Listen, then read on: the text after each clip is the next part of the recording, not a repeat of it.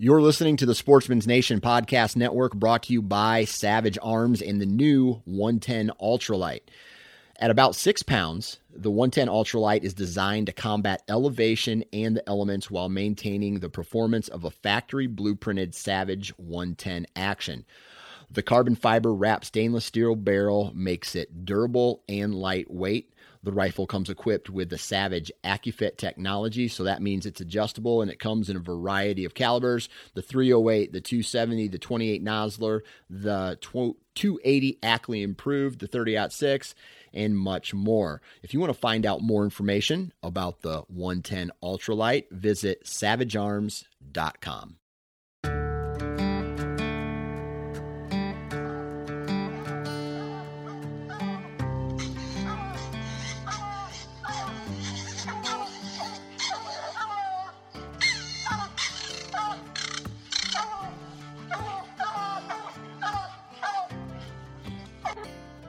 This is the Houndsman XP Podcast.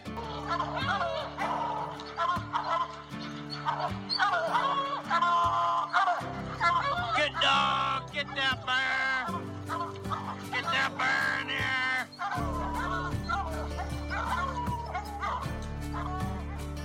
in The original podcast for the complete Houndsman.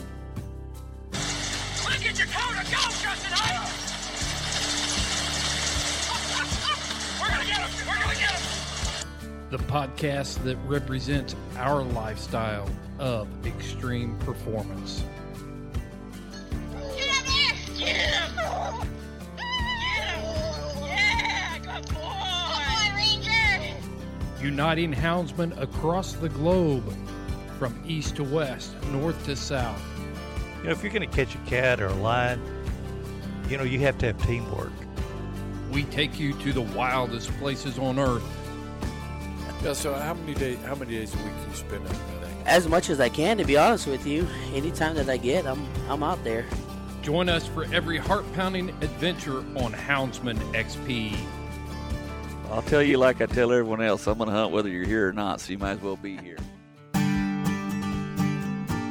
Happy New Year, Houndsman XP fans. We are closing out 2020. Thank goodness. I'm not going to be sad to see this year go. I hate to say it, but uh, that's the truth. And this episode of the Houndsman XP podcast, we're going to lay out five New Year's resolutions that every houndsman should keep. Uh, the team gets together and we go into a discussion about some key things that we can do to improve our lifestyle as houndsmen and uh, preserve, protect, and promote hound hunting across the globe. This podcast is sponsored by Dogs Are Treed. DogsAreTreed.com. Go there now. It's the home of Paws Are Protected. Build your pack from the ground up with Paws Are Protected. It's a preconditioner, uh, it's a wound healer, it's innovative. My son works in a machine shop and he is um, always handling all kinds of caustic material, liquid solution stuff. Don't know really what he's got his hands in, but uh, his hands are a wreck. He's been using paws are protected on his paws, and he's seeing miraculous results from this. I use it on my hounds. You should too. Build your pack from the ground up with paws are protected. You can find them at dogsartreed.com. It's also brought to you by Stickbow Outdoors. Stickbow Outdoors is the home of the Hound Log and the Canine Records books. High quality books. You can't hide from the truth if you will take the time and journal your hunts and be honest. I promise you, you will improve your skills as a houndsman. Go to Stickbow, Stickbow, StickbowOutdoors.com and order your books today. Sponsored also by Big Frig. Big Frig and Badlands Coolers. You can order all of our logo series coolers and tumblers from Big Frig.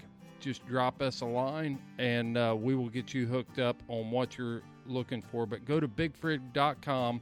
You can get any of their pro- products with our logos on those, uh, printed right on them. High quality stuff. Great coolers, great tumblers at an affordable price and you can show your support of this podcast by ordering from Big Frig. Also, Hound Recovery antennas. You need to look at these folks. I've been running a triple mag for now for over a year. Last week while I was bear hunting, there was a lot of snow in the mountains of West Virginia. The trails were absolutely uh, hemmed in. I mean, they were tight, and I was driving my Toyota through that country. A lot of limbs. I can tell you, if I couldn't knock that triple mag off of the top of the truck there, there's no reason I would knock it off anywhere. I mean, I literally knocked so much snow into the back of my truck. I had almost 10 inches of snow on top of the dog box where just the snow and the limbs were where the antenna was hitting it and knocking that snow in there. And I'm not talking twigs, I'm talking heavy limbs too. So the, the Hound Recovery triple mag stayed where it was supposed to be, didn't have to adjust it at all. Um, I did have to tighten up the, the antenna itself, but the magnets held. So go to Hound Recovery Antennas. They've supported our podcast with prizes and things for our Patreon drawings, and highly recommend that product. While I'm talking about Patreon, you can join us and support us for as little as $1 a show, the number one hound podcast in the United States and the world. We've got listeners across the globe. We're building a, a very great community there in Patreon. And you can find out how to do that by going to houndsmanxp.com. Click on the support button. It'll take you into our Patreon page, and you can find out how you can start supporting this podcast for as little as $1 a show. Guys, this is going to be a good episode. It was fun. Seth and Lauren have a lot of great points in this thing. And again, New Year's resolutions every houndsman should keep. Give it a listen, folks. Time to dump the box.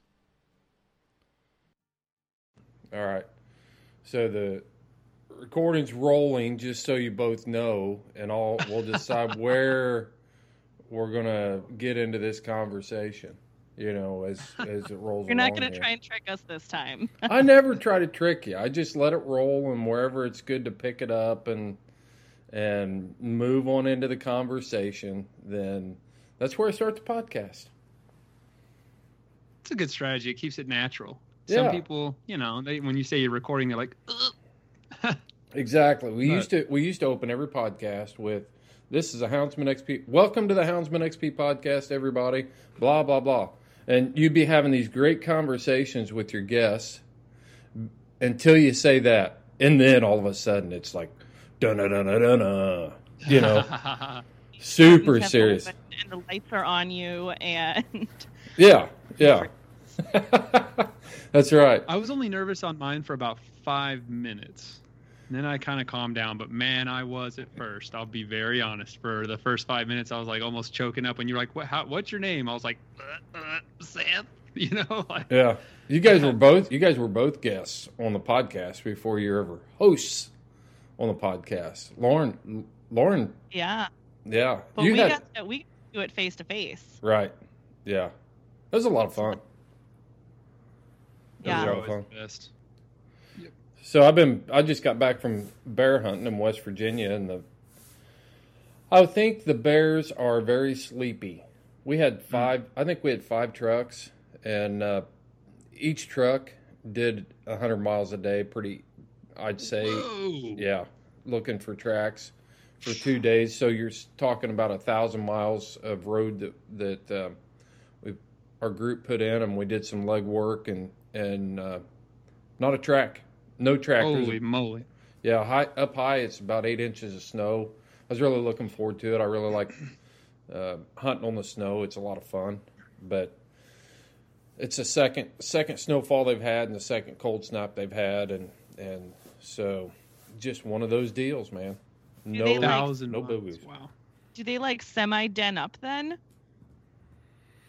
Out there? They're either sleeping. They're sleeping somewhere. Yeah. Yep. Okay. Yep.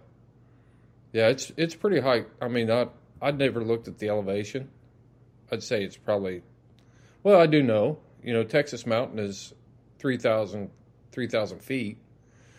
So, um, not super high, but it's high enough that there's definitely a difference in the amount of snowfall in in the low country and up on up on top. And we were up up and down those mountains every day.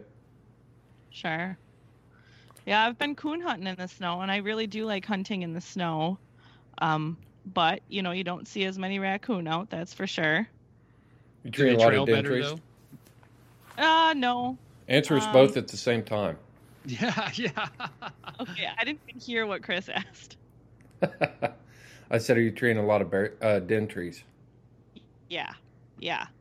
a lot of dentries. Um, and the woods that I was hunting the other night, there had been coon hunters that came in like right in the beginning of the season and shot like 18 or 20 coon out. And the farmer didn't know that they were going to be coming because he would give me permission going forward. So, but I was like, okay, I'm going to go back to those because that's the woods I shot the black raccoon out of. And I'm like, I think there's got to be a couple more in here. And I knew it would be like a challenge for my dogs. So we went back and uh, Piper went 700 yards to a den tree. And I'm looking around, I'm looking around, and I had three other people with me. And Andrea actually spotted the hole. You had, And An- we actually- you had Andrea with you? yeah, and her puppy. Oh, good. Mm-hmm. And uh, spotted the hole, and then we got to see the raccoon inside the hole. So I was like, "All right, this is a win. This is good." Um, did my first kind of stopped up and roll under a electric fence, and nobody got injured between the three of us. So hmm. four How of many, us. so how many strands? How many strands on the electricity? Three. Three strands. Yeah, you had to Wow. get, yeah, you had to get low to the ground. Shimmy. We all shimmy. yeah. Yep. So What's the the snow here? When it snows, we typically don't run for two reasons. Even if it's only about four inches deep, which would be a pretty good snow on the southern plains. Um, but if it's snowing, uh, two reasons. One, I definitely do not like running dogs at those speeds when they can't see what's on the ground. You know what I mean? If there's even a slight discrepancy of like blocking their view of the terrain, I'm not going to run them. You're just asking for a broken leg. And then secondly, the hares just do not run good in snow. I mean, it gives a tremendous advantage to the dogs. Mhm. And uh, man, rabbits are just way, or hares are way too precious of a commodity to be blowing them up in the snow when they can't run their best. So we just wait for it to melt. We usually have to wait like an hour or two and it melts and then we, we start hunting. That's so great. last time it snowed, we just sat there for about an hour or two and just drank coffee. And then by the time we were like, all right, let's go, it was like 85% melted, which was really nice. And then wet ground is is excellent for everybody. The hares and the dogs run really good on on damp ground. Yeah, it's a, something you don't think about about the dogs seeing the ground at that speed. Mhm. And and okay, so uh, how fast are you saying your dogs are running? So like the the only time Pronto's ever worn uh, a, satellite collar, he's going 44. Holy So, but and his he had a one minute 38 second mile. Well, did I send So- you guys a picture of or that article on the fastest dog? The No. fastest dog in the U.S. They said that the speed on that dog was only 36. So, um, either That's- either Yeah, no way. so so either we're calling BS on Seth or we're calling BS on the article. well, but uh, yeah, yeah. What do you say? what do you say, Seth? I, I mean, I have been multiple times pedal to the absolute metal on my dog rig, and it's going 40, and the dogs are getting away from us, and that's happened uh, like almost every time we run. So I'm gonna say, unless my this one. what? I'm gonna trust Seth on this one. Yeah. yeah, I mean, racetracks have a lot of statistics on those those racetrack greyhounds, and so mm-hmm. their time their time speeds are going to be mathematically the most accurate. So, I mean, you have a set distance of the track, and you have a set completion time of the race. Therefore, you can easily deduce the top speed or at least average speed of that race. And so, you're never going to get a peak speed unless you have a collar on them. But, I mean, like I said, we did have that one time. So, and like I said, we've been, you guys will find out, but I mean, we're, I mean, my pedal is just pressed against the plastic at the base of my floor, and those dogs are burning up past us. And my rig isn't the fastest in the world, but it can top, excuse me, it can top out about 40. And Uh, Yeah. They're ahead of us for the first half of the race at least. Yeah, I found that article. It says um, it was only a hundred yard dash, so I'm sure that uh, your dogs have not reached reached top speed in hundred yards. So uh, in hundred yards, that dog was running thirty two point three miles per hour. Hmm. Yeah, that's yeah, because they can um, from a standstill to absolute top out in nine strides, like nine complete revolutions of their stride. But at full speed, Pronto's stride is almost 17 feet, so that's a that's only 10 strides. So he's only going to be barely peaking out by the end of that race. So yeah, that's a good point. 100 yards is nothing. Yeah, right. Yeah. Yeah. The- well, I didn't see how how far or how far they were running, but then when I look at it, I'm thinking, hundred yards, whoop de doo. Yeah, You actually, know? my math is so stupid. At 17 foot stride, that's only going to be like seven or six and a half of Pronto's strides, which, like I said, he wouldn't even be at full capacity, like you just said. Yeah, they're um, yeah, it's pretty cool. You guys are gonna love it. Yeah. Well, hey, we got uh, new. You guys got New Year's plans this week? Hunt. Oh yeah, this week. That's Sunday. Wait, is it really? I haven't even looked at the can- calendar. No. You haven't Not made really. New Year's Eve plans yet. no. Well, I, Neither- I mean, if I- it's nice, we will probably hunt. yeah, I'll probably, uh, if it's nice, I'll probably hunt too. So that's pretty much a consensus at the Houndsman XP camp.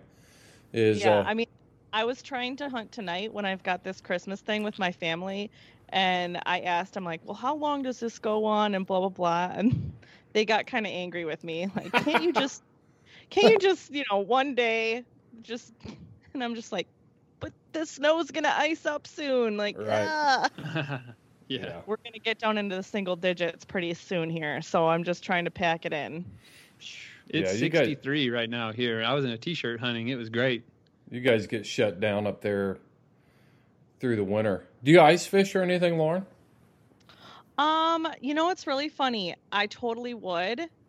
Um, and I pretty much grew up on a lake because my grandparents lived on a lake, and now my parents live on a lake, but I've never ice fished. Hmm. Uh, so I think I'm gonna be trying it this year. Um, I didn't think you could be like a real cheesehead if you didn't didn't go to the lake. well, we do things on the lake, Yeah, but in on the in the And I ice. visit- and I visit with the ice fishermen. Yeah. I I just you know just sitting on a five gallon bucket or even in a shanty just I think I would have to have like a lot of food and beer with me because I think everybody does, well, don't that's they? all fishing though. not like in the summer when you know in the boat you can get a suntan you can whatever yeah I don't know I wouldn't be very good either because I'm not much of a fisherman. You know, uh, I would need the I would need like the luxury deluxe shanty with the uh, card table and about three bu- three or four buddies and, and playing some cards and and not doing much fishing. Yeah, you're doing so, you're you're doing something else, Mhm. and fishing is just the side. That's what fishing always was for me as a kid. Like when I was in high school, it was just we are drinking and hanging out and partying, and also we have some rods in the water. You know Exactly. what I mean? Yeah. So, it, it, and then invariably you forget about your rod, and then you go over there to walk over and see if it's still there, and it's gone. So some fish like bit it and just pulled it into the water, and you're like, well, that sucks. Yeah. And then, then you just go back Yeah. to the beer pong table. Yeah, I mean, it's, you almost don't even feel like you need a fishing license. The way I fish, I shouldn't even need a fishing license. I'm not really there fishing anyway. You know what I mean? you're Yeah. not yeah you're not gonna pull them out of the water and clean them you're just there to hang out My grandfather much. was hardcore about fishing. I mean, like he is to fishing like I am to running hounds. And my dad was forced to do it a lot, so he didn't really like it very much. But we'd go trolling with my dad when we were little, like my dad and my mom and my brother, and we'd all be trolling along in these lakes. And I'd always fall asleep uh, behind my rod. And my dad would like yank on your string and make you think you had a fish. And man, it is so funny to watch people jump awake when they think they have a fish. Yeah. Those are yeah, or he'd put a bell on your on your rod and then he would yank it super hard and make the bell ring and you'd wake up, oh, I got one, but then you realize you just fell asleep. When I But- when I was working, it was always funny. You you'd see Dad out there with the kids fishing, and we'd always sit back and we'd watch. You know, if they were down there fishing with their kids, uh, and legitimately trying to help their kids fish, then you don't bother those guys. You know, but as you're sitting back and you're watching, and and Dad's out there and he's just like casting and and casting up underneath it. And he's fishing and fishing and fishing. As soon as he sees he saw us, saw that uniform coming, then he hands the rod to the kid. yeah. And he's just yeah. standing back there. He's like, "Oh, you're doing great, son." It's like, "How you doing today, sir? Have you got a fishing All license?" Yeah. How you doing today, it. sir? Oh, I'm not. Fi- I'm not fishing. I'm not fishing. I'm just helping him fish. Yeah, I've been watching you for 15 minutes, and he's been. He hadn't even look. You haven't even let him touch the rod.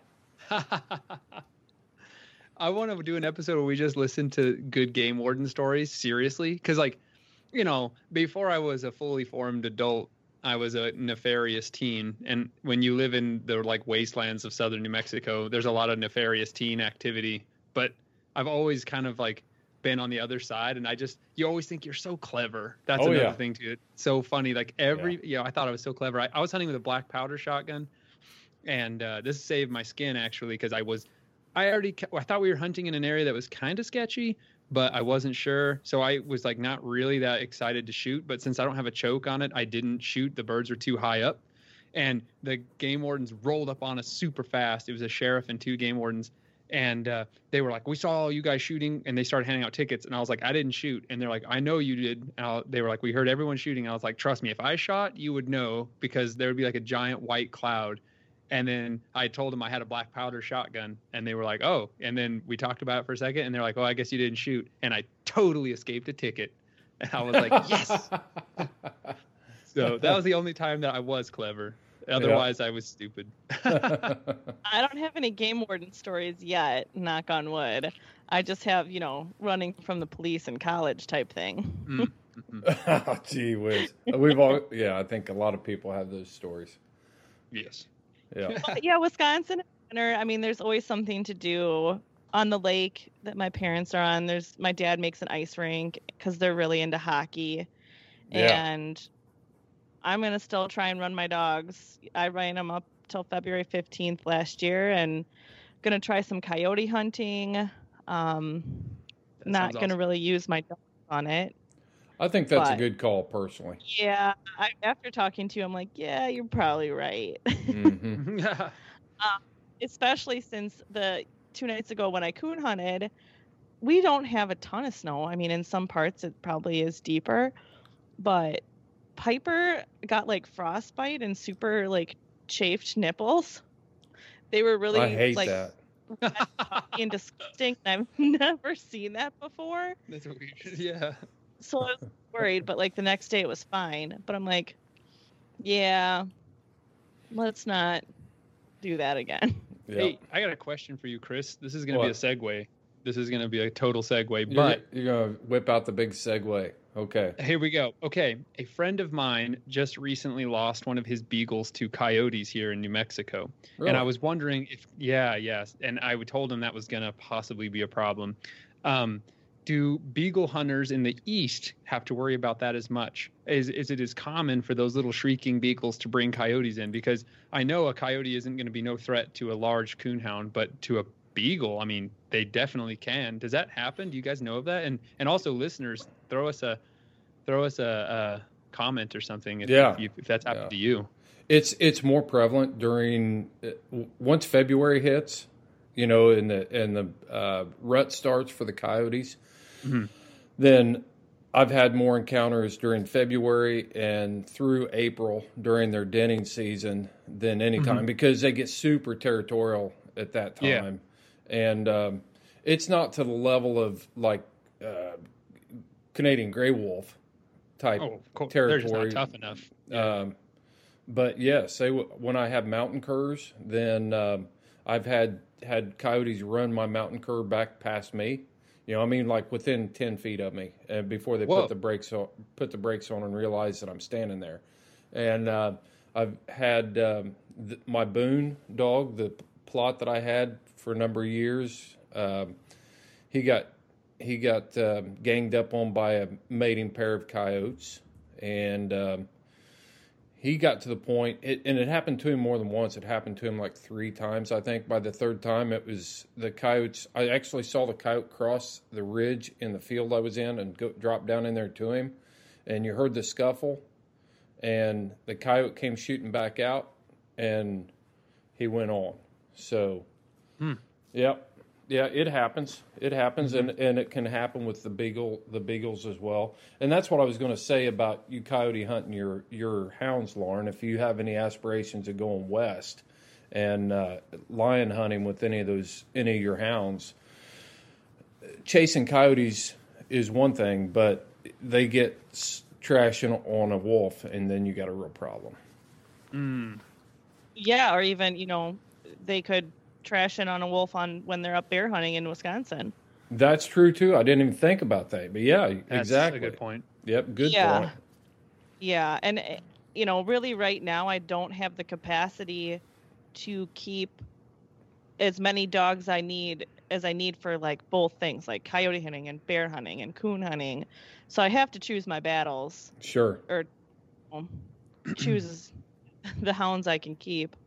Um, but yeah, talking about coyotes, um, in the town that I used to live in in the city, there is like this um, creek and kind of parkway that's uh, in the middle of the city, and it's got a bunch of trees and it's you know park and then the creek and all that.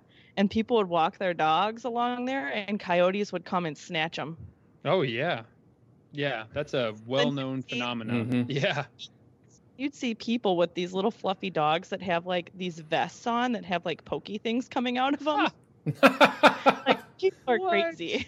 I've seen those. I have dogs that have pokey things in their mouths that can deal with a coyote. That's what I do.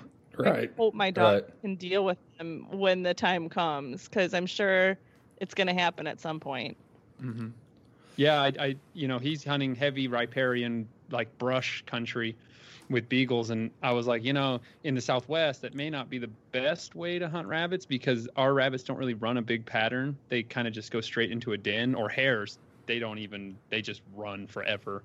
But I was like, you need to be careful because when a beagle bays, that can really attract car, car, coyotes, and man, that sucks. Yeah, that's Yeah. a real bummer. It, I've seen it with dogs treed. You know, when dogs are Mm. treed and the coyotes fire up, and not only me, but I've heard you know several people around here that have talked about the same thing. You know, a dog gets treed, and that's exactly what happens with uh, houndsmen in the West. Is the dogs get treed, and then the wolves are able to zero in on them, and the same thing Dinner bell. happens. Yep. yep Thing That's up a- in Wisconsin, that's why like when the dogs treat, like you you go as fast as you can. Yeah. I'll tell you, that's probably the major reason you can advocate for hunting wolves with hounds, is because you're actually helping everybody involved by negatively reinforcing the sound of a hound in a wolf's You mind. got it. Yep. So they hear that baying and they're booking it, not coming in to say if they can get an easy meal or drive away another like carnivore from their territory. Yeah, another thing that, um, like the some of the electronic game callers and stuff, have got treeing hounds where they're using that Oh. to to hunt wolves. That's a So- good idea. Yeah, so more, more people, as we continue to delist the gray wolf, you know, more people need to use that. Go out and and because wolves will learn real quick that that's Oh, not yeah. the place to go. Yeah, when we had lions that were too um, emboldened to come near people, my, the biologist I was with was like, just bark like a hound. And I was like, really? It kind of blew my mind. This is before I was ever into hound hunting, ever Uh, of any kind. That'd make a And good I- YouTube video. Dude, it was, I was super scared because they had this lion collared and our radio trans, our, our telemetry equipment, the radio receiver was telling me that he was getting closer. And we were like in a juniper filled draw in the bottom. And so the biologist sitting on the front of the ATV and I was sitting on the back and she was like, "Hey, he's coming," and I was like, "What?" And then she's like, "He's coming. He's on the way." And I could hear his ping getting closer, and his ping was saying he was within 50 yards, and I never saw him. None of us did. Right. And I was Wow. like, "What?" And then she's like, "He's a little too close." She's like, "Bark like a hound dog," and I thought she was messing with me, but I was. I'm not gonna lie, guys. I was pretty scared because that was my first exam, like encounter with large carnivores. I was young. This is when I was very a freshman in college. And uh, I was just like, she's like, bark like a hound dog. And I was like, what? And so I just started barking like a hound dog. And, and sure enough, he left. Hmm. But I was like, there you go. He he's because they've that's how they collared him. Uh, uh, they contracted a, a local houndsman to catch a lot of these uh, mountain lions, and they they tranquilize them and then put a collar on them, gather a ton of information, and and let them go. And those houndsmen in that area are super duper excited to be parts to those studies because Yeah. I mean, there's Yeah. more lions to be had You for everybody. You were scaring me with that story when you were talking about riding on the back and the other biologist was on the front. I'm glad I, I was scared you were going to say you were riding on the back with another dude. I was going to be like, You know no, no. I've I've ridden uncomfortably close to fellow male biologists more than I'd like to admit when we were riding the, the days of ATVs. But now the days of side by sides are here. It's a lot less uncomfortable if you Yes. catch my drift. Absolutely. See, I picture that at all. I pictured like a Jurassic Park park kind of moment. yeah, actually, um, and again, honest truth, I was wearing a black Metallica T-shirt, I think, and and, and basketball shorts. So you're not uh you're pretty far off when you think Jurassic Park. So, yeah, um, yeah, that was a long time ago. I was 18 or 19 at the time, so I was a lot different than I am at 30. Yeah, yeah.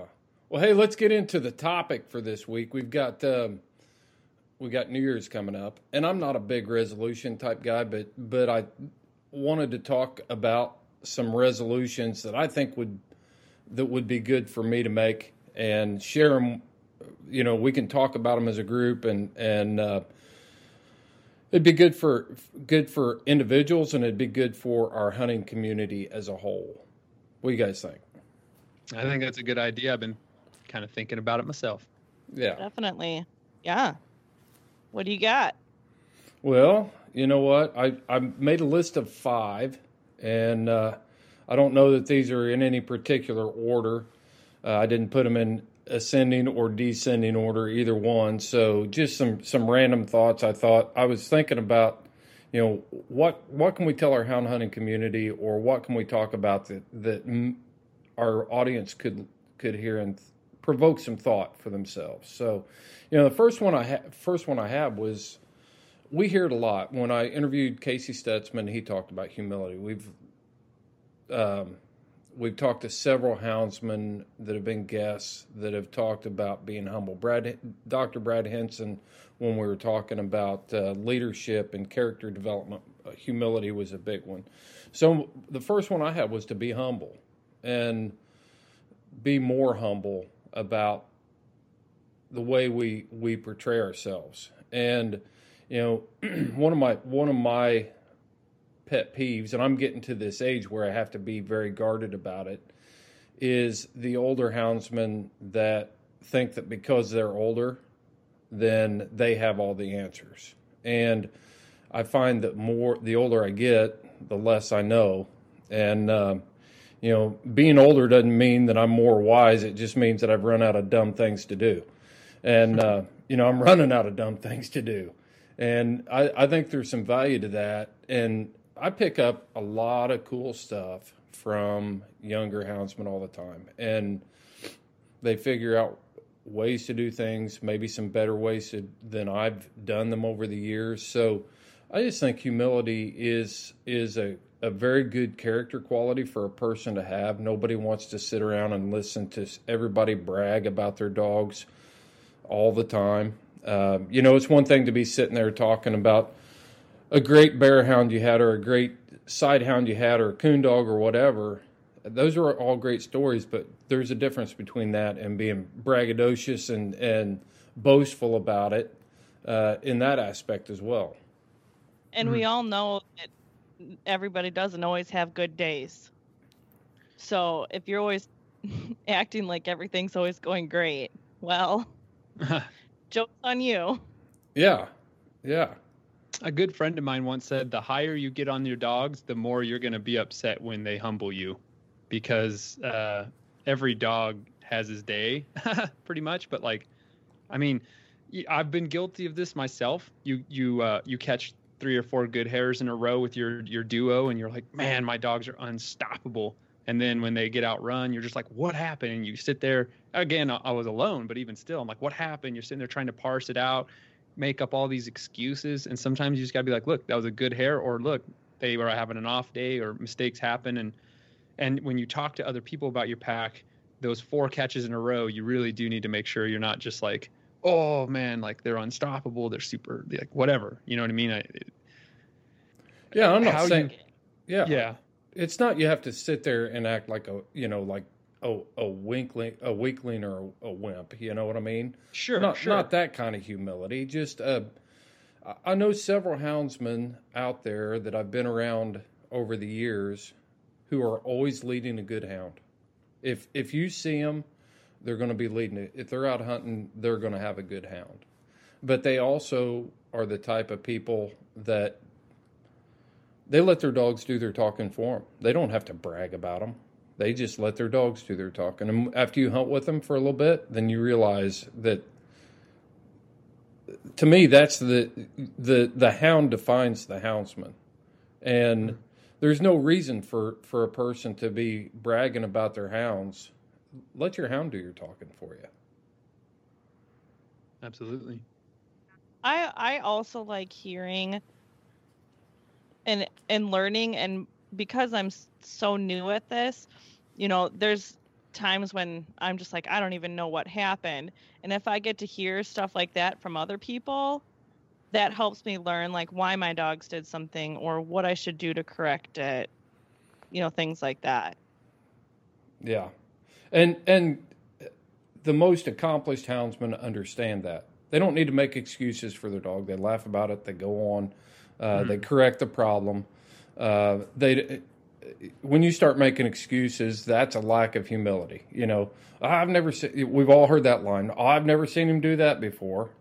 Well, then you, you haven't hunted enough. If you've never seen your hound hound do that, you probably haven't hunted him enough to see him do that yet. So, um, but yeah, it, they don't make excuses, and and if your dog makes a mistake or or something like that, it's just that's part of it. You know, it will happen. Don't worry about it. And uh, I think when we start getting so uptight, then that's a lack of humility as well. You know, to realize that it's just part of it. You know, we're out here to have fun and a good time, and and uh, we all hit those days when things don't go the way we want them to go, and and you just the most accomplished houndsman I know just roll with it, correct the problem, and and find the next track, or you know, cut them loose the next time. That was exactly what happened to me today. And this is, a, I mean, exactly what we were trying to talk about today. Nothing went right today. Everything was a, a quote unquote disaster. But you, you know what? At the end of the day, me and my buddy, we were shaking hands and we were just like, you know what? At least we were out having a good time and our dogs were getting exercise and they got to see a hare. And that's really all you can ask for, you know?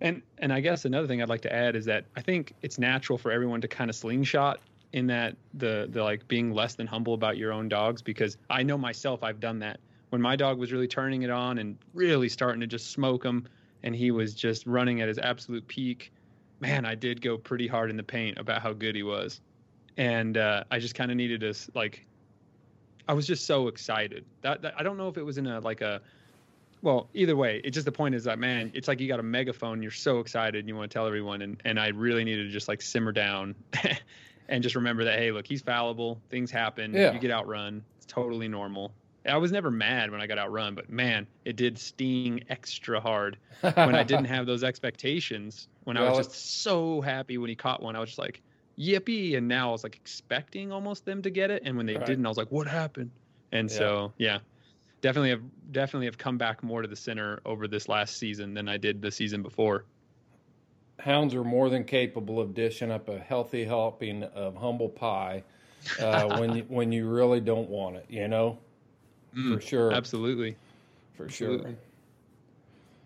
my The- uh oh go ahead No, I was just going to say if you guys haven't got anything else on being humble, I'll move on to the next one. Lauren, you got anything else? No, I think I'm I'm good. Just I- thinking about being humble with my dogs. Well, the other thing I think, um, I'll, I'll, I've got one more thing that I forgot about. You know, and that co- that goes for new houndsmen. I talked about the old houndsman side of it. You know, we have to be humble too. We got to realize where we came from. But the younger houndsmen need to realize, you know, if you let your dogs speak for themselves and you put the work in and things like that, you don't need to brag on your dog. And I think a lot of times people uh, uh, new beginner houndsmen want to fit in, so they they go overboard with their stories about their hounds and things like that. And a lot of times they think they get things figured out before they really do. So there is some value to listening to the old timers. You know, I, I bear hunt with a guy in in West Virginia, and just watching him in the woods. Um, he goes. He's he's been to more bear trees in the last two years, or seen more bears, or and ran more bears in the last two years than I have in my whole life. And um, just watching him in the woods, the way he reacts to situations, you can look at him and know that he's been there, he's done that, and you watch and you listen to what that guy has to say. He, you know, without a doubt, he's the guy that you're going to look to. To if he says you don't want to do that, or you, you want to listen to that, and I think it's important that all of us never give up on that. Whether you're, you know, 13 years old or you're 52 years old like I am, you know, there, if you stop learning, then that's your fault. That's your fault. Agreed. Totally agree. So, um, the next one is um, I'm going to make a commitment for 2021 to keep no more hounds than I can provide quality care for. Why do hounds? I think we get that's a we big- fall. Yeah, go ahead, Lauren. You you t- you go with this one.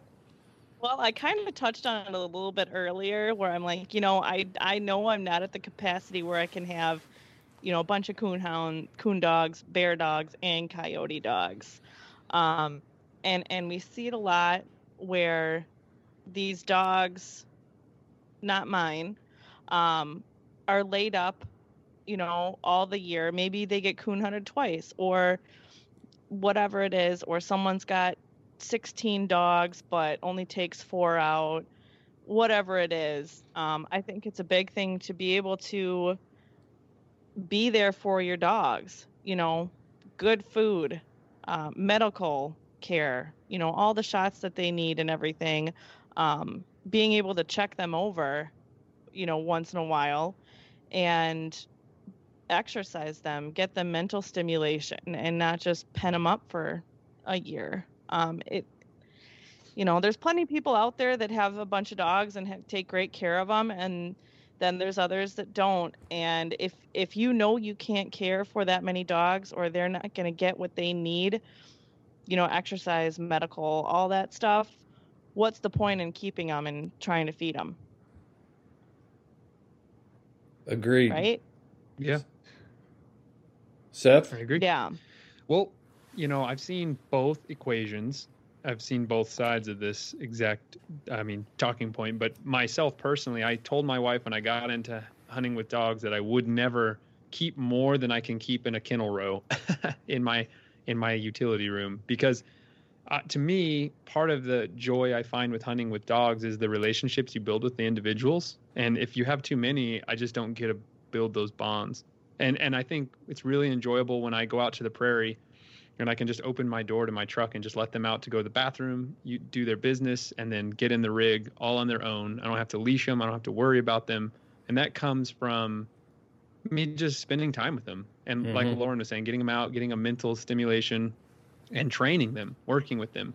And I know I know people that have dozens and dozens of dogs uh, of all kinds of of hunting styles. And um, the nice the only nice thing is, that if you get an injury, you can you can lay that dog up and have someone to replace him. But at the same time, like Lauren was saying too, you know, you're dividing up that that hunting time between those hounds. So I'd rather have quality over quantity. I always always have, and so I like to stagger my dogs in age about four years apart, so that at no point I'll end up with more than eight hounds. And uh, yeah, I just think that, um, especially medically, that's the hard part, right? I mean, that's the conundrum of getting more dogs. Is, um, man, those vet bills can just stack up on you. And when you get enough dogs, you're just like, I, there's no way that each one of these is going to get the care that if I only had two or three. But look, if you really want a superstar, you you just got to put in the money, and that's a tough pill to swallow sometimes. Yeah, I you know I know people. For one thing, this is America, and I'm not trying to tell anybody how many dogs that they should keep. That's not that's not the point that I'm going to make at all. everybody's got to set their own standards. Um, I know some people who feel like that, um, you know, only brand name vet care, you know, for vaccinations and worming and, and stuff like that. If that's their standard, then they need to li- live within that standard, you know, because they can they can become costly quick. Um, if if you're using some other alternative methods to cut down on costs, as long as you can uh, provide that care that that hound needs, then that should be your standard. So you know, medically comes down to not what you can afford, but what the dog needs. You know, and and if it gets to the point where you've got a, a yard full of mud and dogs living in refrigerator boxes tied out on four foot chains because you can't afford enough chain, then uh, for me personally, I'm I'm not keeping that many dogs. So um, that's where I'm at on it. And and nutritionally, you know, I, I watch. I've I've seen it for years. I've heard it for years. You know, what do I feed my dog? And you get in. It's the classic dog food post. What what does everybody feed their dog? And you get everything from the high quality expensive dog food, and then you'll get that comment that, you know, I feed my dog Alpo. It's cheap, and I can feed all my dogs Alpo. And you know, one guy, one one guy said, one guy said, one guy says, I feed, I feed. Believe it or not, I feed Alpo. It's cheap, and the dogs, the dogs do really well on it. And another, you know, they have. They, it seems like they have plenty of energy. And another guy says, you know, energy doesn't have anything to do with food. It has to do with breeding. And I'm like, what? What? Why are we feeding? if they can, if they can metabolize their own own energy, why are we feeding them at all? You know, Well, let me. if if, um, if nutrition doesn't matter, let's ask NFL athletes if they're eating McDonald's every day. No dissing McDonald's. I love myself some McDonald's, but I'm also not a top tier athlete. You know what I mean? yeah, Like, yeah, yeah. yeah, I mean the thing, the thing is, I know people that actually feed pretty low quality kibble, but also supplement their diet with whole meat and whole animal ground. So Yes. like, that's what we're talking about. And my goodness, people, uh, there's something that you can know is buy if you have a local rendering plant nearby, they sell tons of meal that you can just find like ground up animal remains, and you can add that to your dog food for pretty good protein. I mean, it's not the um, it's a questionable freshness, but dogs don't really care about questionable freshness. It's all cooked, and that's what's the most important to me. Yeah. But yeah. um, yeah. Anyway, uh, I I like to. Uh, oh, go ahead, Chris. thought Uh, I was just going to say, I was just going to say, my own rule of thumb is if I if I've got to start bargain shopping for dog food because I've got too many hounds, or because to then then I've got too many hounds. Mhm. Um, and you can't keep all in good housing and you can't keep up with cleaning up after them and getting fresh straw in their houses like if you you you can't keep up with it and you're not ready for that commitment and things start to deteriorate you got a problem man, it can it can get on you so quick too. You know, that one more puppy and then boom, you're overwhelmed. You know what I mean? It just seems like it, it, it can happen. I've been there. I've been there, and I've been like, I've got too many dogs. I need to need to get rid of. You know, need to find some new homes for for some of these dogs because I've just I've got too many. So yeah at one like- point that was, that was me with just one other dog besides piper and you know now i've got more and we'll see how things go well, you're a banker though, so bank you Doesn't mean bankers. any- I, I feel like I was headed towards that road quickly, but meeting sage advice has saved me from that doom because my problem was this this type this type of dog runs really well, but also so does this. Let me grab a couple of those, and then man, wouldn't a fusion of these two be incredible? Oh, Maybe yeah. just grab one or two of those, and then I was like, wait a minute, wait a minute, wait a minute. My one of my good friends was like, hey, stop, let them get older, be more sage about your decision, and give it time. And I was like, okay. And I live by that code now. But man, that saved me from having six dogs in a hurry. I'll tell you what. If I had, if I had, uh, if I had my dream come true, you know, I would have beagles. I would have bear dogs. I'd have coyote hounds. I'd have I'd have a Karelian bear dog or a Finnish Spitz and you know Airedales and and all these cool cool dogs. I'd have them. You know, I'd love to have them, but uh, man, I just couldn't afford it. You know, Yeah. and I couldn't do right. And the main thing is not only financially, I couldn't do right by the hound, and I think that is so important that we've got to keep that in focus. That Yeah, I couldn't I couldn't have my full-time job. My dogs would end up having to be my job that I don't get paid for. right, Mhm. right, So yeah. no money and no place to live and you know be living out of the camper with 10 dogs. the free spirit My- cub and ten dogs. hey, you can get a you can get a dog's are treed tie out, and you There- know get ten dogs attachments for it. There you go. Yeah. I, so my problem is like if I'm in a bear hunt alone, you know, you need enough dogs to do that. And um, you know, if something happens to one dog, if you've got a small pack, then you're kind of screwed. So, you know, I've always been in the back of my mind, okay, I need to add more dogs. I need to add more dogs. And I'm just trying to figure out where where that cutoff is for me. And I, I think I'm about there. Yeah, That's what friends are for. That's what I've learned. Really, Yeah. like other people have different styles and different dogs, and you know, some days, like right now, my pack is incomplete. My female hit a submerged car hood out in the middle of the desert. It's like, it just makes you just rub your forehead and be like, ah, like. Anyway, yeah, there, I track backtracked the race on the upswing of her gait at full speed.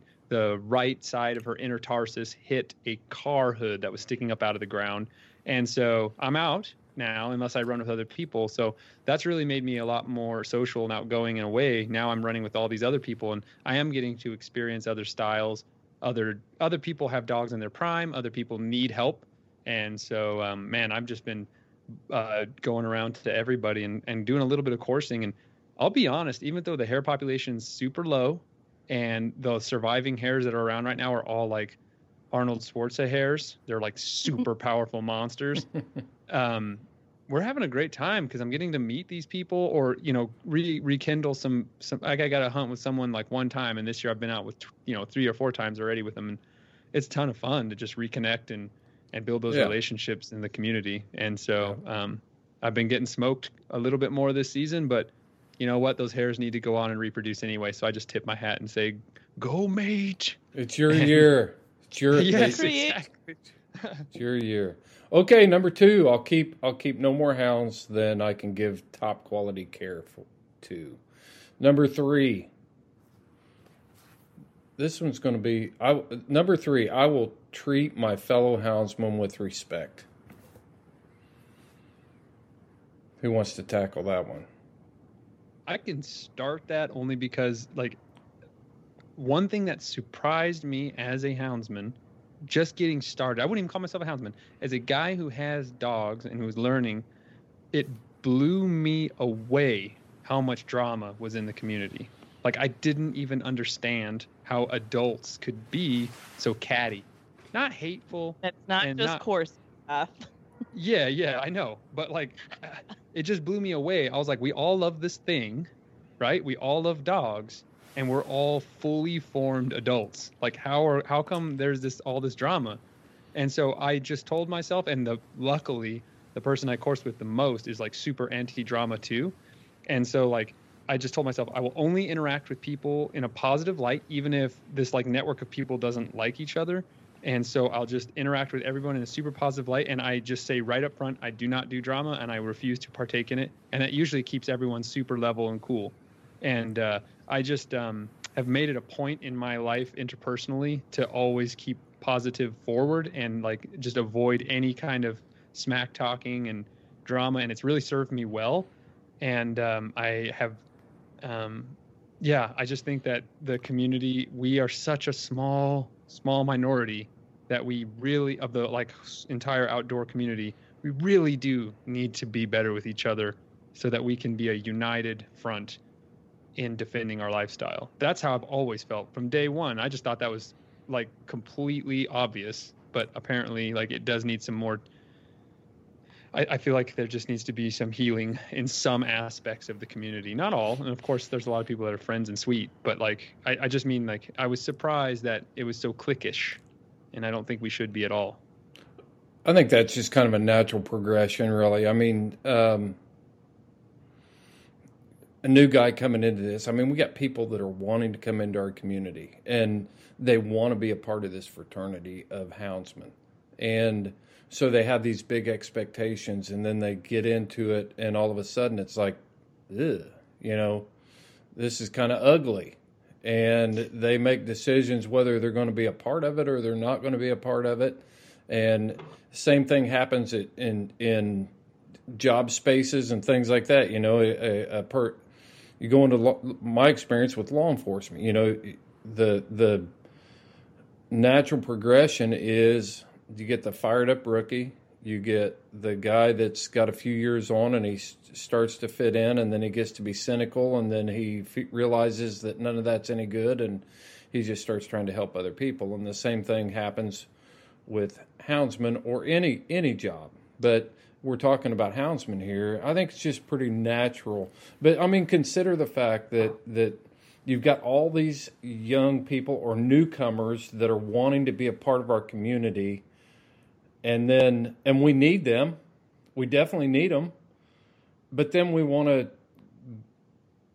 get ugly about it and we don't recognize the truck, so we pull off and we ask them who they are and what they're doing and why they're hunting our spot in the middle of a national forest.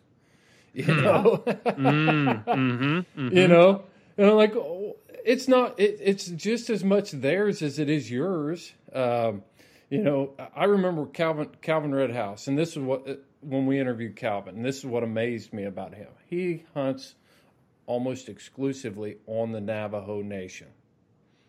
Calvin is a Navajo. That is Navajo property. But anybody can go there if they get if when they get a tag, if they're properly licensed and hunt. And Calvin's attitude is, no, I don't get upset. He goes, you might beat beat me there the first day, but you're not going to beat me there two days in a row. Mhm. You know, That's and a I that's and a I, good way to put it. and he absolutely has claim to that property more than I do. And so when I hear a guy like that describe, it's not my fault that I'm there. It's his fault because he decided to sleep another 10 minutes or 30 minutes or whatever it was. I'll go, I'll go somewhere else. I just thought that was, of all the interviews and all the people we've talked to, that is one of the, the comments in 80 some episodes we've done that have stuck out to me. You know, for Calvin to say that, that made a big impression on me. It's a good saying. Mm-hmm. And you know, the, in the public land sphere, I just think in, when we there's so uh, man, it's just it's it's uh it's great to talk to people with entirely different life experiences, and that's one thing I've really enjoyed about this show because in the West here, well, New Mexico and the public land that we have, there's so much that when I see another hound truck, my eyes light up. Like I can't wait to talk to them. And I was just gassing up my dog rig at a at a very small town, and uh, the um, uh, a truck rolled up next to me with a hound box in it, and and a guy gets out and he's like, "Oh, sweet box," and we just start talking, and uh, man, we were just so excited. But at the same time, you know, I've had people come up to me about like hunting on public land and be like, "You can't hunt here," you know, like this is where we go, and I'm like, "Look, dude." Yeah. You know, so it can get weird, but that uh, that is a good saying. I, I'm I was sitting there thinking about, um, I, I was sitting there thinking about what Calvin said. I was, that's a great saying, man. Yeah. Yeah. really like great. that. It's a great attitude. You know, he's he's treating his other houndsmen with respect when really he doesn't have to. I mean, he really mm-hmm. doesn't. He doesn't have to. Yeah. So- Good guy though. you know, with me being so fresh into this, but at the same time, you know, I have the ability to mentor other people and help other people get into it despite the experiences that I've had, not necessarily treated with respect all the time, you know, running into dramatic situations, things like that. I'm I'm just trying to to flip things, stay positive and do what I can to keep people wanting to come into the sport, take people along, you know, reach out to people on Facebook or respond and engage with people and answer any questions, things like that. Because I want to I want to turn any bad experiences that I've had into momentum. How do you do that? Explain that. How do you do that? Um, kind of just brush it off and be like, you know what? Maybe that happened for the best, and I'm just gonna get over it, and it's gonna make, make me a better person, and I'm just gonna try harder, or you know, get out there earlier, or whatever it is. Um, I'm not sure like how I do it if I've like mentally made any steps, and like, okay, step But one. you've been thinking about it though. yeah, yeah. I've really been thinking about it a lot. I think, yeah. I mean, no, that's cool. That's no. I wanted to make sure that we weren't listening to like some, you know, uh, what do they call those? TEDx. Is it? Have you guys Oh, ever watched a TED TEDx? Talk. Yeah, that sounds TED like something. Talks. TED Talk. Talks, yeah. TED Talk. Yeah. I- I'm going to turn Yeah. negative energy into positive momentum. yeah, Yeah, and it just like get confidence in yourself um that's something that i'm working on and like for me it's like a lot of guts to do things that maybe i wouldn't have done myself before like Mhm. solo not just done before but like done by myself um like that's kind of a, a big one um and just yeah I, I don't know what else to say about it but i don't think i've completely brushed everything off that's happened because i still think about it from time to time um but i'm just like you know i'm i'm, I'm just gonna try and never be like that Mm-hmm. Mhm. Well, I think I, I think the thing that we forget, and it's easy for us to forget, and maybe it's just from my professional life uh, through my adulthood in law enforcement. You know, people watch, and um, they see when we're not treating each other with respect, and if if you've got newcomers that come into that then they're not going to want to be here. They're they're simply not. Not everybody wants the drama. You know, they they. We've just got to be. We've just got to treat each other with respect. It's it's just it's just the right thing to do. Uh, there aren't enough of us that we can have splinter cells and and different groups. At the end of the day, we've got to put aside some of the petty differences that we have and come together around a common cause, or we can watch it all go away. We can watch it summarily reduced to sharing stories about the good old days. Um, and there isn't a lion in the world, or a bear track, or a hunt, uh, coon hunting spot in the world worth uh, destroying a relationship and creating an enemy over it to the point where we're all individuals and we lose our lifestyle. It's just not worth it. Totally agree. And this needs to go definitely onto the like virtual sphere as well. This needs to be online. We need to treat each other with respect online as well. Where I think is where most of the negativity is, to be honest. I rarely see houndsmen and women being ugly to each other's face, but I see a lot of it behind a keyboard. Yeah. And so Which yeah. is a good segue to our next next topic. If the next the next uh, resolution, I will represent. that? I will represent the houndsman community well. You know, I think that we talked about respect, and now let's. I'm going to make a commitment to respect them well, and you know, in the field is the first part where I've got to do that. And I, I talked, I touched on it just a second ago. People are watching, and when they see that truck roll down the ro- road and they see a dog box, a lot of times uh, the general public doesn't look at that and say, "Oh, there goes Chris Powell. I know that guy." They know nothing about me. The only thing they know is their past experiences that they've had with guys with pickup trucks and dog boxes in the back. And if it was a bad experience, then then if I'm going to go out and misrepresent my community, then I'm hurting all my fellow houndsmen, and that's tr- not treating them with respect for sure. You know, it's like it's like when we used to teach hunter ed. uh, people don't see the man under the orange hat. You know, the guy carrying the shotgun. They never see the guy under the orange hat. They just see the orange hat going through there, and whether it's a good or bad experience. If it's bad, then they're going to think, "Oh, there's a hunter, that's bad," or "There's a hunter that was good." And I I told a story on on uh, a recent podcast, you know, about the epic failure with uh, a local while I was out bear hunting, and it was me. I did it. It was stupid. Um, you guys might the podcast isn't out yet, so you probably haven't heard it, but uh, I'll be real brief on it. But it was it was highly energetic, and we're catching dogs off a busy road, and and a lot of stuff going on, and people were honking at us, and and it was a dangerous situation. So my emotions were running pretty high, trying to grab dogs and get them in the box and get them off this road, and some, You flipped the bird. huh, N- huh. Did you flip the bird to a person in the car? No, no. Oh, okay. It, it wasn't. It was just the typical Chris Powell response. Some some woman stops on the side, pulls up, and she goes, "Hey, can I talk to you for a minute? Um, there's some, something that I need to talk to you about." And I was putting a dog in the box, and the dog was trying to get out and looked at her. And I said, "What?" And it was the way I said it right then. And she was like, "Well, if you're going to be nasty about it, then I'm not going to talk to you at all." And I just thought, you just failed. You just failed that that situation right there. You know, the way I represented the other bear hunters up and down that road that were doing the same thing. Of of all the people to pull up and talk to, she chose me, and I failed.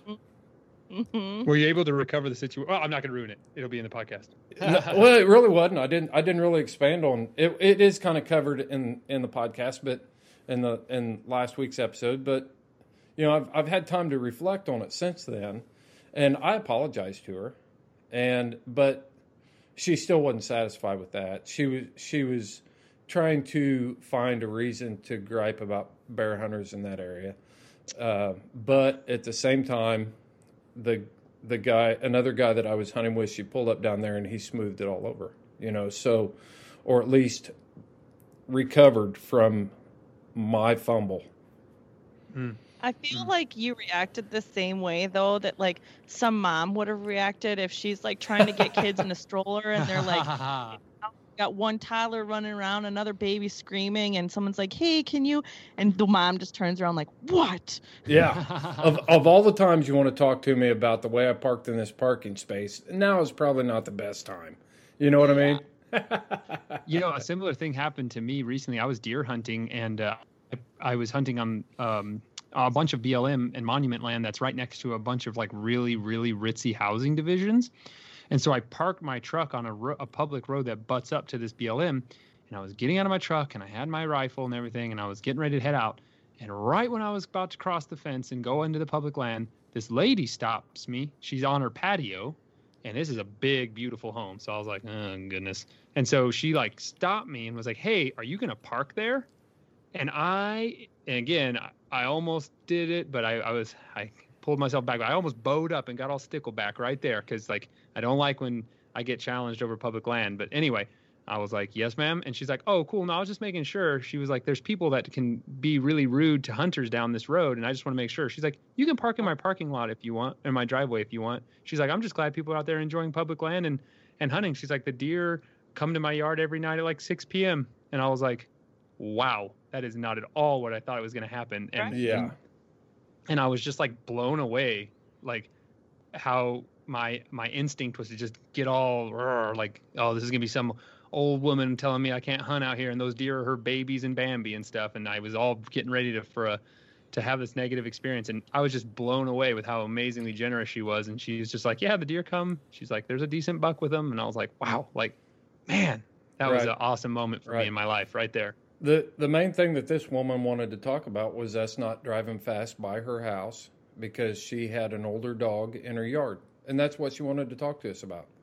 And I told her, I said, "Ma'am, I understand." I said that's exactly why I reacted with you. People were not slowing down. People were honking their horns and and not wanting to slow down when we're out here. Obviously, I understand exactly what you're saying, and um, but still, still, I we have to be on point to Uh, w- we talk about recruiting new houndsmen all the time and bringing more people into our community. Really, we just don't need the ones that aren't engaged not to vote against us. You know, not cause problems out there where they they we leave a bad impression of who we are and what we're doing. Absolutely. You know, Yeah, I, I'm I enjoy traveling with my dogs and having them in the dog box. And if people want to ask me questions and talk to me about it, I revel in that. Like I enjoy teaching them. Like no, they're happy in there, and then you know all about what I do, and show like show people how well I treat my dogs, Yeah. and just do give too. them a good impression. Yep, for sure, for sure. All right, we talked about it just a second ago, but how can we represent our lifestyle on social media in a better way? In a better way. I think focusing on dogs and our relationship with them is the most important thing we can possibly do. And look, I've been guilty of this myself. So I'm not I am not perfect by any means and no one ever has been, but we really do need to be intelligent about how we post pictures of teeth on game.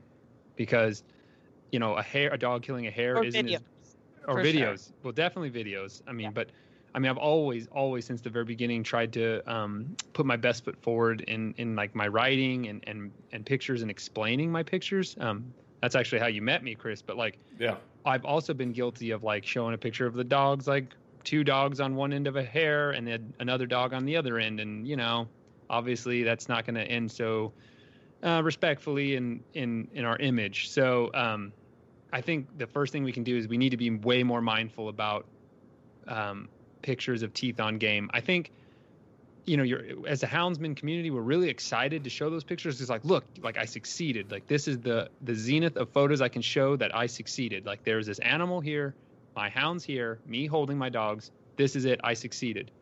And I've been listening to a lot of guys talking about how, you know, there's no problem with that because that's but this is a hound hunting community and i'm like look a lot of people can get in here that aren't hound hunters and they're intentionally trying to find these photos they're aside from that i think um i think you can you can um It can be easily misinterpreted and there's Yeah, no yeah. there's no context in a photo like that. You know, they're just it's it's a tough sell. You- You're Yeah, even if the animal's been dead five minutes and you still have dogs wooling whatever animal it is. And it ta- it literally takes five minutes to set up a high quality photo that's palatable to the non hunting public, not the anti hunting public. We've got to be clear about that. There's two different, you know, the anti hunting public. We're never going to appease them, and we're not talking about appeasing those people. We're just talk, talking about not turning off the non hunting public, the people who don't do what we do. But we need them in our corner and we need their support because they, they make up 87% of the population in the United States. So mm. we need them. We need them. We just need to do things that aren't going to make us look bad on that end. And we're never going to win the battle of appeasement with the anti hunting crowd. So that's not what I'm talking about. And I don't think it's weakness to say I'm going to represent my my lifestyle better by um, you know upping my game and taking five more minutes and setting up a good quality photo or something like that. I, I, that's just going to help. I totally agree, and I and I I do I do see some of that where it's like, oh, you know, like screw the antis, and I'm like, look, we're not exactly what you just said. No one here is thinking that this is going to be about anti, like converting anti-hunters. It's not going to happen. That takes years, and that's a very long-term investment in an individual, and that's just not going to happen. I I couldn't agree more. I think it's like it's like the people like my uncle and my aunt that have neither negative or positive feelings about hound hunting, and all it took was that first introduction through you know my pictures and just talking about it and they're like this is awesome and that is where we have to win Yeah, I've got an aunt and uncle the same way. You know, it sounds just like yours, but they they like my photos. They support what I'm doing. But your aunt and uncle, my aunt and uncle, there's about 277 more million more people like that out there in the United States mm-hmm. that we need to not turn against us, and it's hard to do it with um, you know graphic photos. And and this is kind of a, a crude way. Well, it, it's it's a very effective way I've found to explain this to people. You know, I, I enjoy posting pictures of my kids on Facebook. You know, I have done it. My wife does it. But we didn't take the video camera into the bedroom and show you how it happened. You know what I mean? right, right, right. Yeah, that's a good. Yeah, So metaphor. yeah. So you got. We all know how it happened. I didn't. Ha- that's not accepted, and we just have to make a, a a conscious decision that the only person that that is that's just there to stroke my own ego when when I don't take that time or I'm not conscious about taking some time to represent my hound hunting in a in an effective way. So Couldn't agree more. I think I think the the the the videos and the pictures and and making sure you set it up well is good too. But think about all the the written communication that we have on Facebook and Instagram and all that stuff too. And that kind of goes back to just treating others with respect and just showing yeah, showing us our lifestyle in a positive light we don't always have to talk about oh well you should just call that dog like out of nowhere and like oh you know that dog's not worth anything or Yeah. has no good being and stuff like that just i don't know i just see so much verbal stuff online that i'm like uh it just makes you sound crude and idiotic and just rubs me the wrong way Which Yeah. also And- goes back to our third resolution that we just covered. How about treating each other with some more respect and our dogs? yeah, You know, yeah. so Well, even even the way we address each other. I mean, you hit on it a minute ago, Seth. Everybody becomes a keyboard warrior. We don't talk to each other in the in in the field like that. And I know somebody will say, "My God, I talk to people like that." Well, you probably hunt alone a lot too. So, um, y- you know, it's just it's just one of those things that if somebody is scrolling through, looking at at posts and different things and they see this back and forth. I mean, I have, you see stuff that is like pre junior high type stuff. It's like you should have learned that you can't can't argue like this when you were in preschool. You know, come on. like throwing rocks at each other. Yeah, mm, yeah. It's like Ernest T. Bass. You know, he gets mad and starts throwing rocks through windows. Come on, you have no context, do you? I have no idea what you're talking about. This is for the older people out there. Ernest T. Bass, baby. You'll know what I'm talking about. all these young folks. Yeah, all, the, all you young whippersnappers. That's what's wrong with America. You never grew up watching Andy Griffith. Um, uh, you know, another thing about representing houndsmen in the community well, aside in social media, we talked about in the field, is we need to respect the land and the landowners and and things like that. And I think that comes a long way or goes a long way. Um, yeah, definitely. like I told one of the landowners I have permission on. I'm like, yeah, I found a bunch of Mountain Dew and some beer cans and stuff like that, and I picked it up and we brought it out. Or, like, I don't know, a couple weeks ago we found a bunch of dead raccoon and we didn't know why they were dead. I'm like, yeah, I, I got them out of there. I pulled them out anyway because I don't want anything else getting sick. Stuff like that. Hmm. yeah. Here, here's a way that you can be be a good steward of the land, but also bring a positive light to that the hunting community, the hound hunting community. So keep some trash bags in your truck, and you're hunting on somebody's place, and you find some trash there, pick it up. Well, stop by their house on your way out and say, "Hey, have you got a trash can I can put this in? Uh, I picked this up down at your gate down the road down there. I don't want it blowing out of the back of my truck, going down the road and trash blowing somewhere else. Do you mind if I throw it in your trash can?" Okay, that's deliberate. I'm not saying we have to be, you know, uh, uh, totally humi- We gotta we gotta have some gamesmanship here. Okay, I'm not saying stop three miles down the road and pick up some trash and then use that that didn't come off their property. But if you have the opportunity, that's a good way to let a landowner know that you're you've got the best interest of their property in mind. They're, you're there as a guest, and now you're like, hey, uh, you mind if I throw this in your trash can? I just picked this up at your gate down there. Um, another thing that I do is every spring I talk to them and I ask, I'll probably ask about twice a year. Um, do you guys have anything you want me to do to help on the land? Do you want some brush cleared? Do you want me to help move some logs? Do you need There it X. Y, and Z done? Yep, And I, I and do I'll offer it, and I usually get met with no, but thanks anyway. You know, we're good.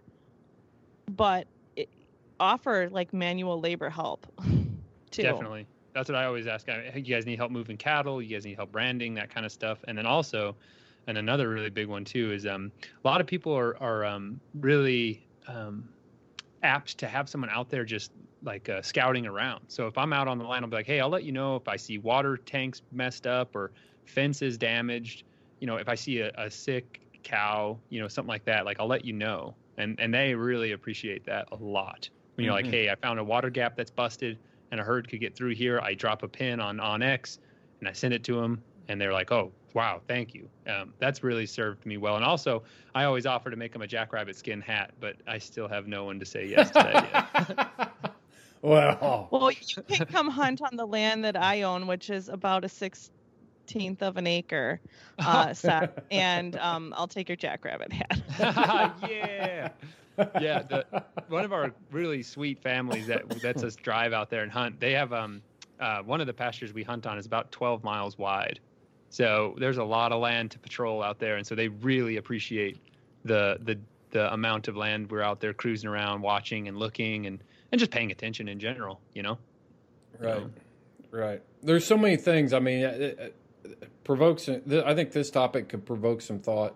You know, uh, about how we can represent our our community better um, as a whole on social media, and I that's going to be one of my commitments for 2021 is to represent our community better, for sure. So, let's uh number five. This is a top five, so we'll.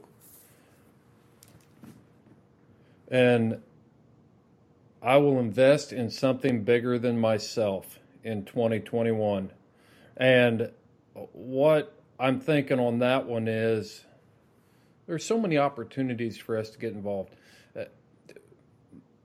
It's easy for me to get um introspective and look at you know the performance of my dogs and my hunt and and how I'm going to enjoy myself and and think about me a lot. You know, it's easy to do that, but for 2021, then I'm going to start looking at what I can do for the hound hunting community. Get involved with um, state organizations or a hound organization, nonprofits, you know, like Freedom Hunters, or I just think that's important. So I'm going to invest in something bigger than myself in 2021.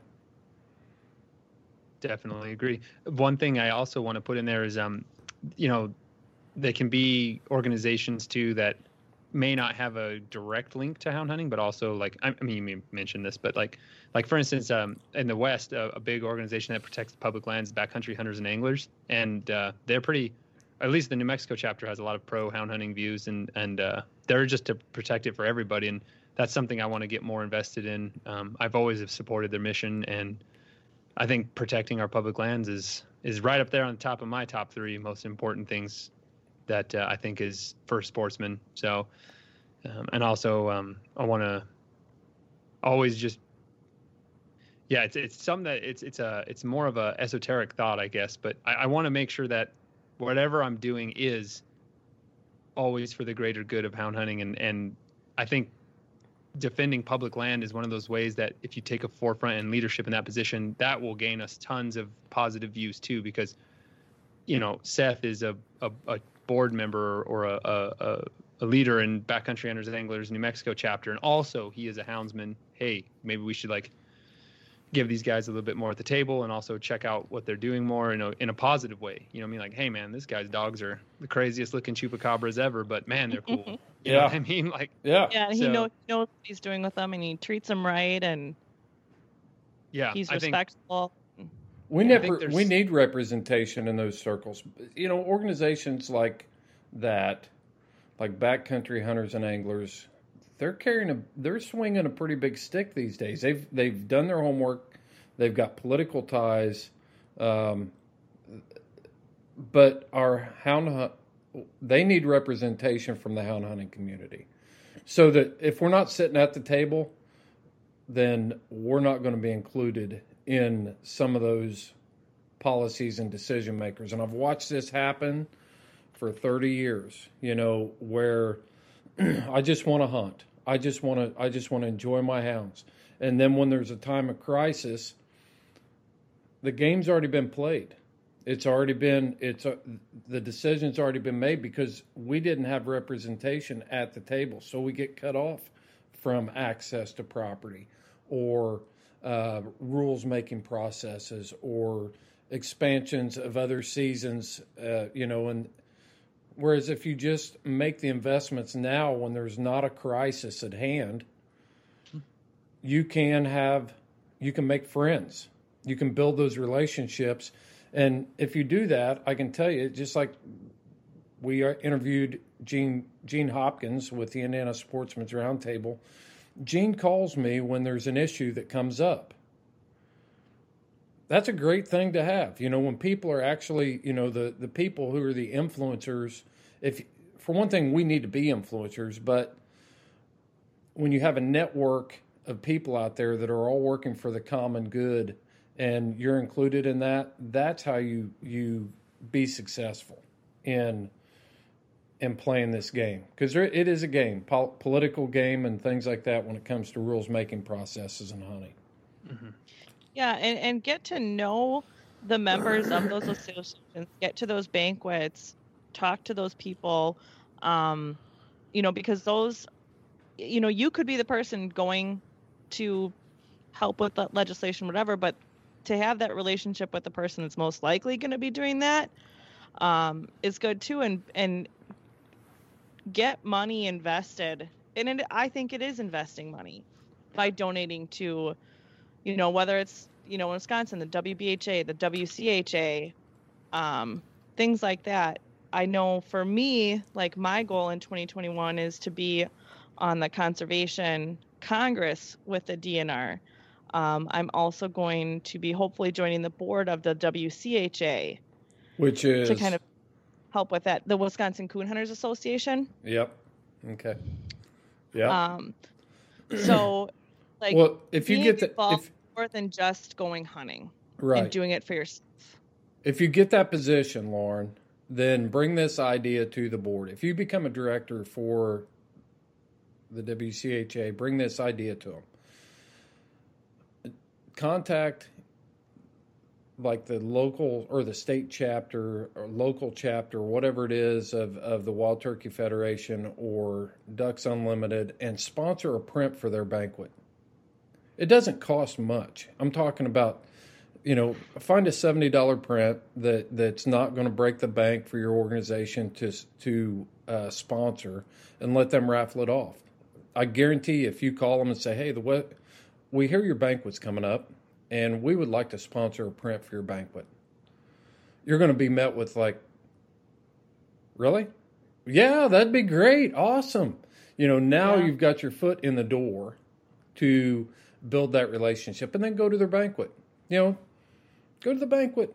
So my challenge to all the hound organizations out there, whether it's a Rocky Mountain Elk Foundation or uh, the Wild Sheep Foundation or S- Safari Club International, whatever that organization is, if you know about, uh, uh, uh, I would challenge the leadership to take fifty to hundred bucks and sponsor a print or an item for their banquet, and I guarantee you'll get reciprocation on that well beyond the the hundred dollar value that you're going to invest.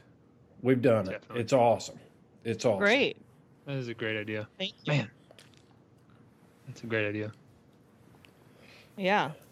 I mean, who really likes raccoons? They eat those eggs. Right, right, right. It's more about it's it's just a it's goes back to that representation part. We've been misrepresented and we've allowed the narrative to be controlled by people who don't actually know what's going on out there. And so even by other hunting groups, you know, uh, deer hunting groups or whatever, we've allowed them to make their own decisions because we haven't got involved with them. They've never been able to put a face with that houndsman that they think is messing up their deer hunting. You know what I mean? It's, Right. it's easy mm-hmm. for them to sit back and pass judgment because they can't put a face with it. It's just ha- those guys, those those houndsmen. Well, now if we if we become involved, then it becomes Oh, Chris that's Powell. Lauren. S- Oh, that's Lauren. Oh, that's Seth. Oh, I know. Well, I know Chris, or I know Seth, or I know Lauren, and they're not like that. So now we put a face with it and a name with it instead of just those guys. hmm And a good name and a good face. Yep. Yeah. That makes me laugh. You're like, those raccoons eat those eggs. That's right. That's right. That's All what I think about.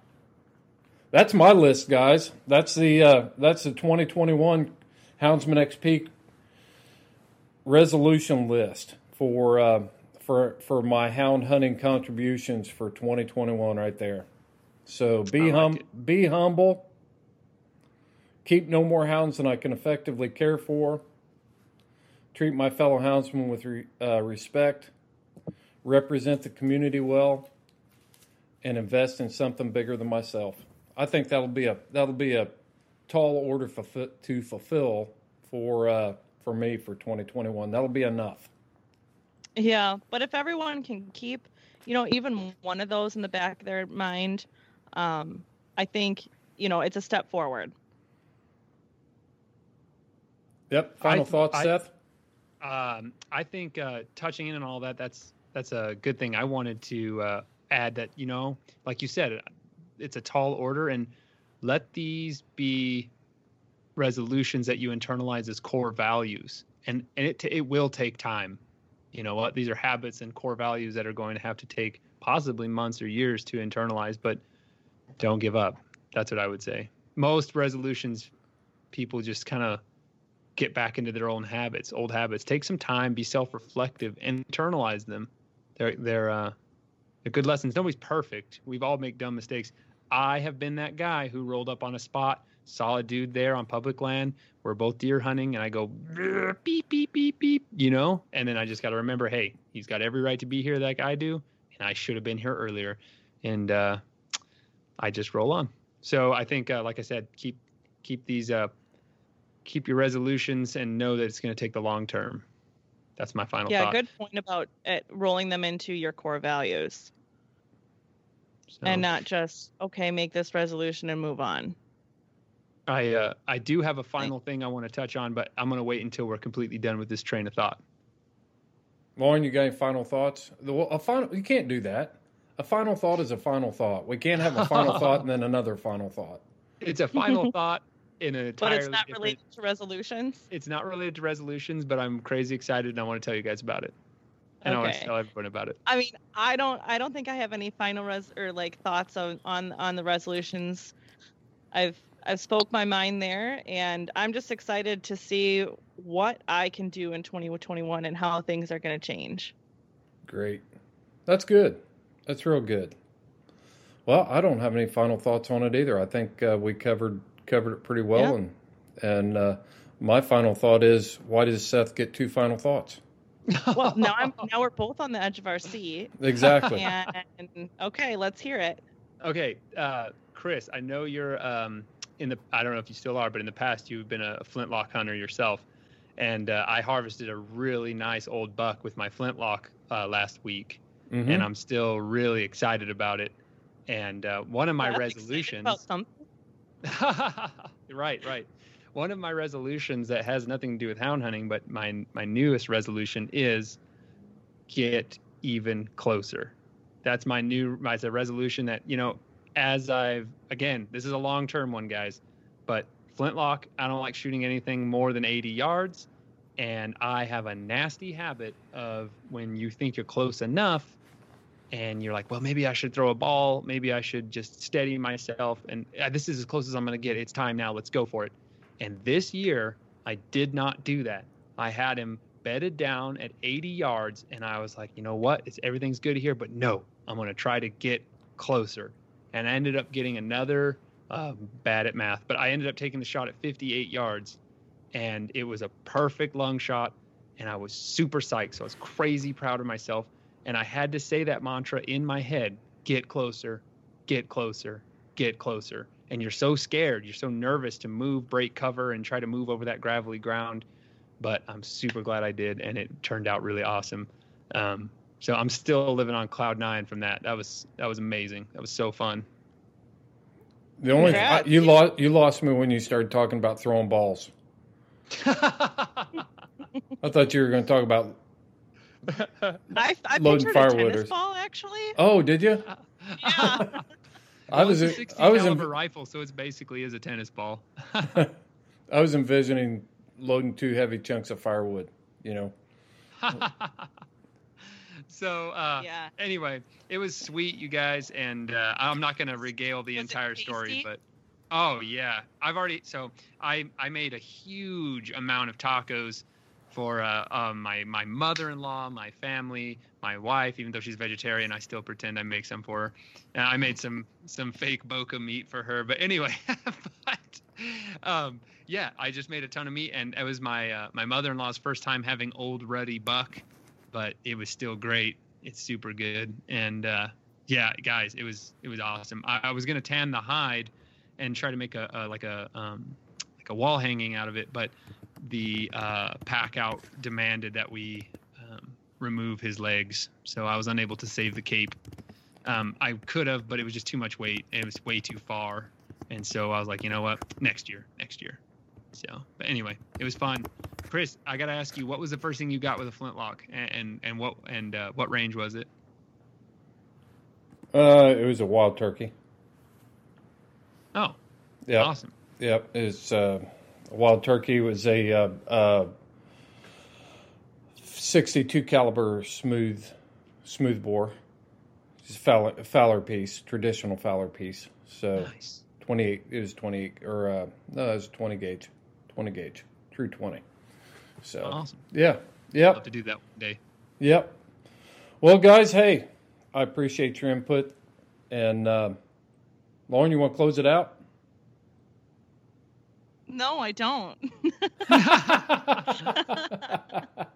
Seth, blanking it. Seth, you do it. All right. Well, we're all following our hounds. And I think when we head out into the woods, we need to make sure that we keep our best foot forward and think about these important lessons that we need to internalize as houndsmen. So when you meet up with your friend out and out on the prairie, talk about these things and then you follow your hounds and I'll follow mine. Perfect.